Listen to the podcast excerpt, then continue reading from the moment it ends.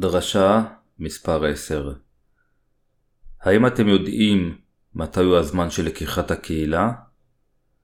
חזון יוחנן, פרק 10, פסוקים 1-11 וירא מלאך אחר אביר יורד מן השמיים, והוא עוטה עשן ועל ראשו כמראה קשת הענן, ופניו כשמש, ורגליו עמודי אש.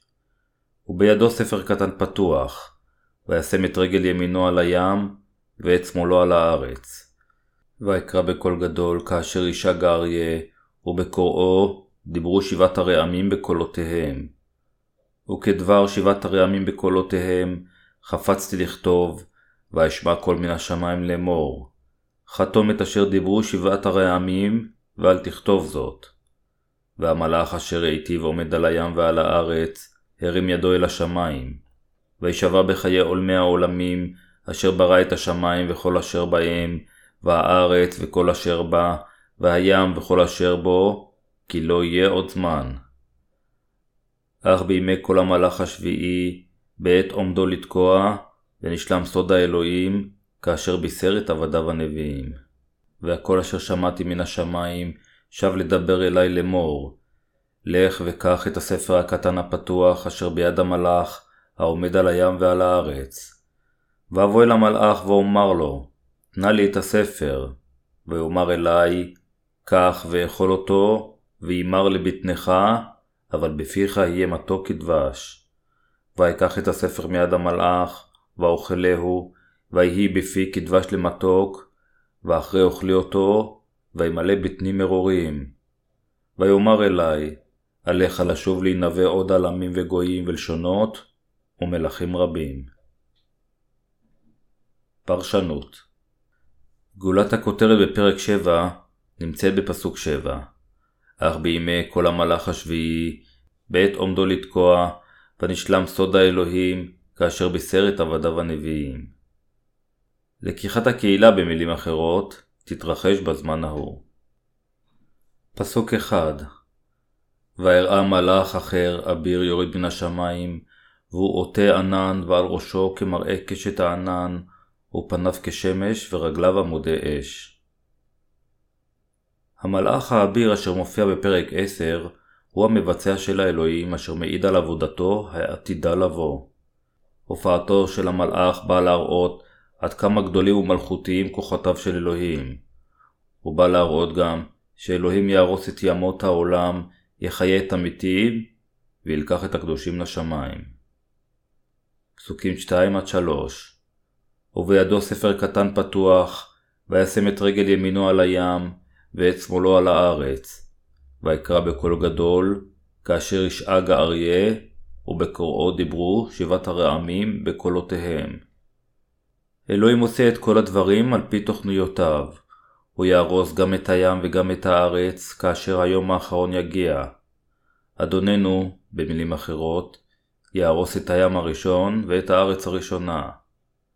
קטע זה מראה את רצון האלוהים, שאי אפשר להכניעו, לבצע את כל הדברים אשר הוא תכנן, ואת ההשלמה של עבודתו. בתנ"ך, המספר 7 נושא את המשמעות של השלמה. אלוהים משתמש במספר הזה, כאשר הוא משלים את כל עבודתו ונח. באותו אופן, הקטע אומר לנו שאלוהים, בסוף הזמנים, יגאל רבים מחורבנם, אך מצד שני, יהרוס ללא ספק את העולם.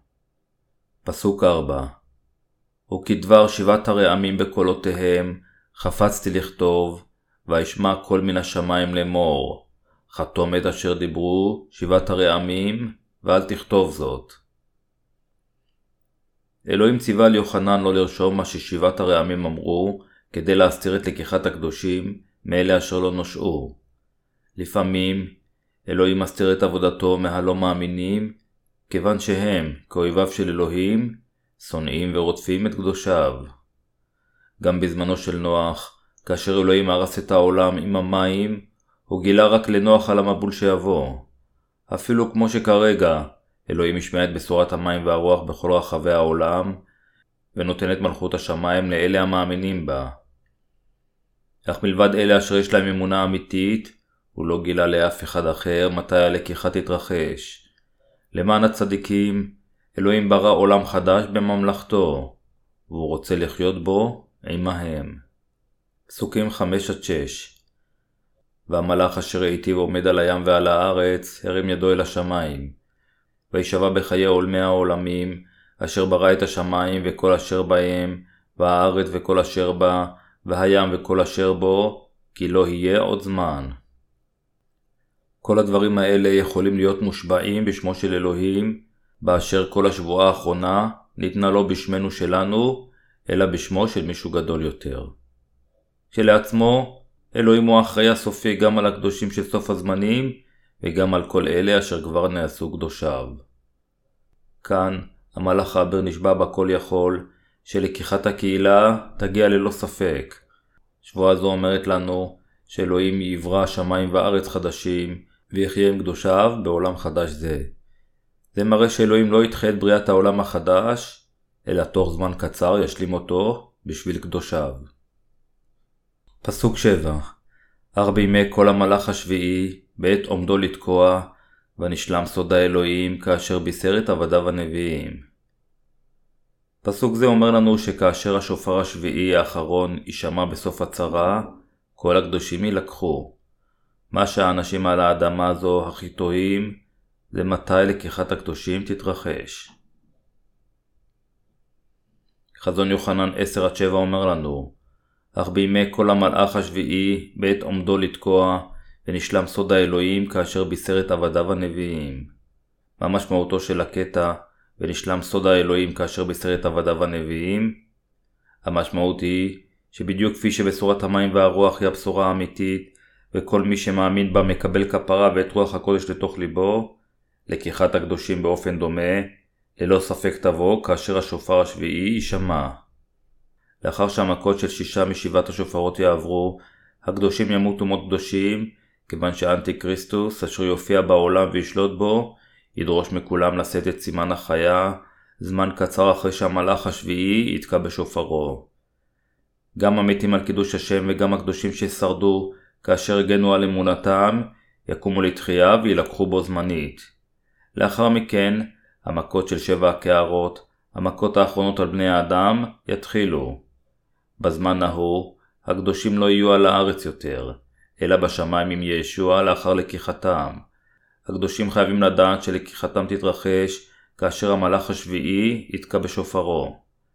פאולוס השליח גם אומר לנו בראשונה אל התסלוניקים 4 שישוע ירד מן השמיים עם שופרו של שר המלאכים. הרבה נוצרים חושבים שישוע ירד למטה אל האדמה הזו כאשר לקיחת הקהילה תתרחש, אך אין זה המקרה. כאשר לקיחת הקהילה תתרחש, אדוננו לא ירד למטה אל האדמה, אלא אל הרקיע. הוא משלים את לקיחת הקהילה במילים אחרות, על ידי הרמת הקדושים למעלה וקבלתם באוויר.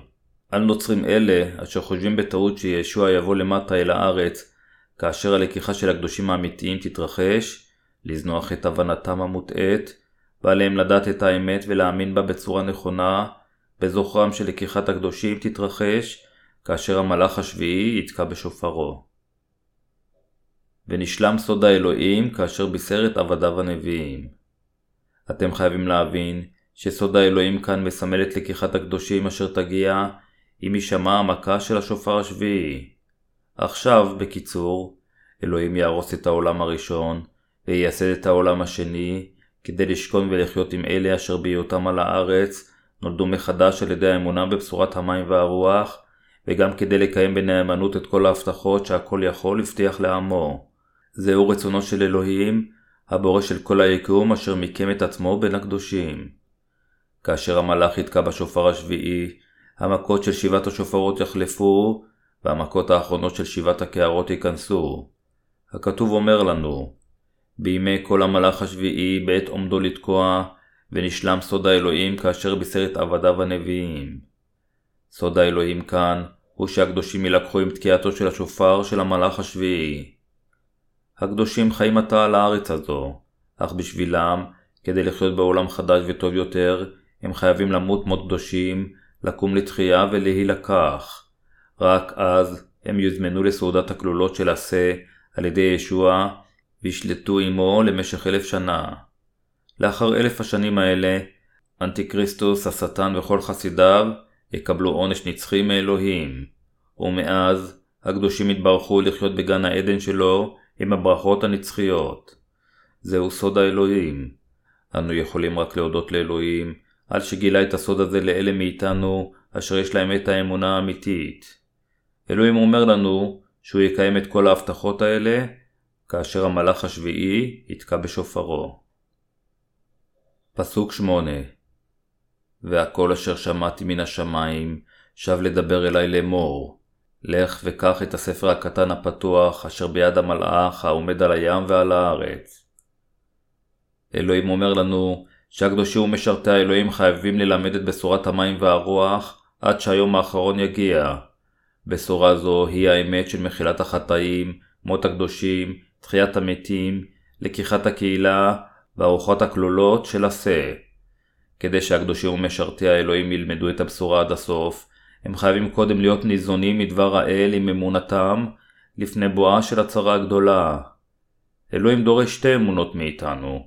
הראשונה היא האמונה של הנולדים מחדש, והשנייה היא האמונה המאמצת את המוות על קידוש השם, אשר מגינה על אמונתנו האמיתית. פסוק 9 ואבוא אל המלאך, ואומר לו, תנה לי את הספר. ויאמר אלי, קח ואכול אותו, וימר לבטנך, אבל בפיך יהיה מתוק כדבש. הקדושים ומשרתי האלוהים צריכים קודם להיות ניזונים מדבר האלוהים, ואז להפיץ אותו להרבה אנשים אחרים. פסוק זה מלמד אותנו שלמרות שליבם של אלה המאמינים בדבר האלוהים ממותק, השמעת דבר האמונה הזה לנשמות האבודות היא לא מטלה כה קלה, והיא מלווה בהקרבה. זה מה שאלוהים מראה לנו כאן.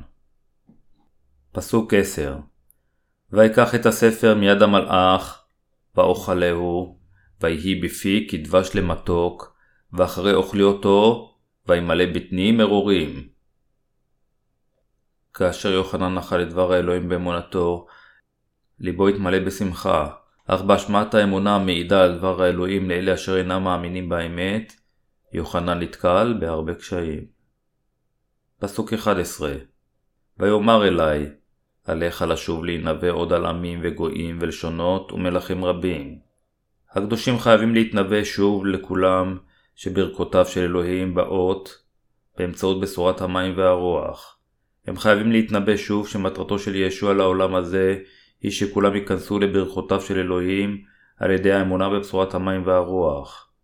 מה שאלוהים ציווה על יוחנן להתנבא, זה ללמד את דבר האמת, שהעולם החדש מגיע בקרוב על ידי אלוהים, וכל מי שרוצה להיכנס אליו, חייב להצטדק על ידי האמונה בבשורת המים והרוח. למטרה זו, הקדושים ומשרתי האלוהים חייבים להטיף את דבר האלוהים שוב מההתחלה, כדי שלכולם בעולם הזה תהיה האמונה אשר תאפשר להם להיכנס ולחיות בממלכתו של אדוננו.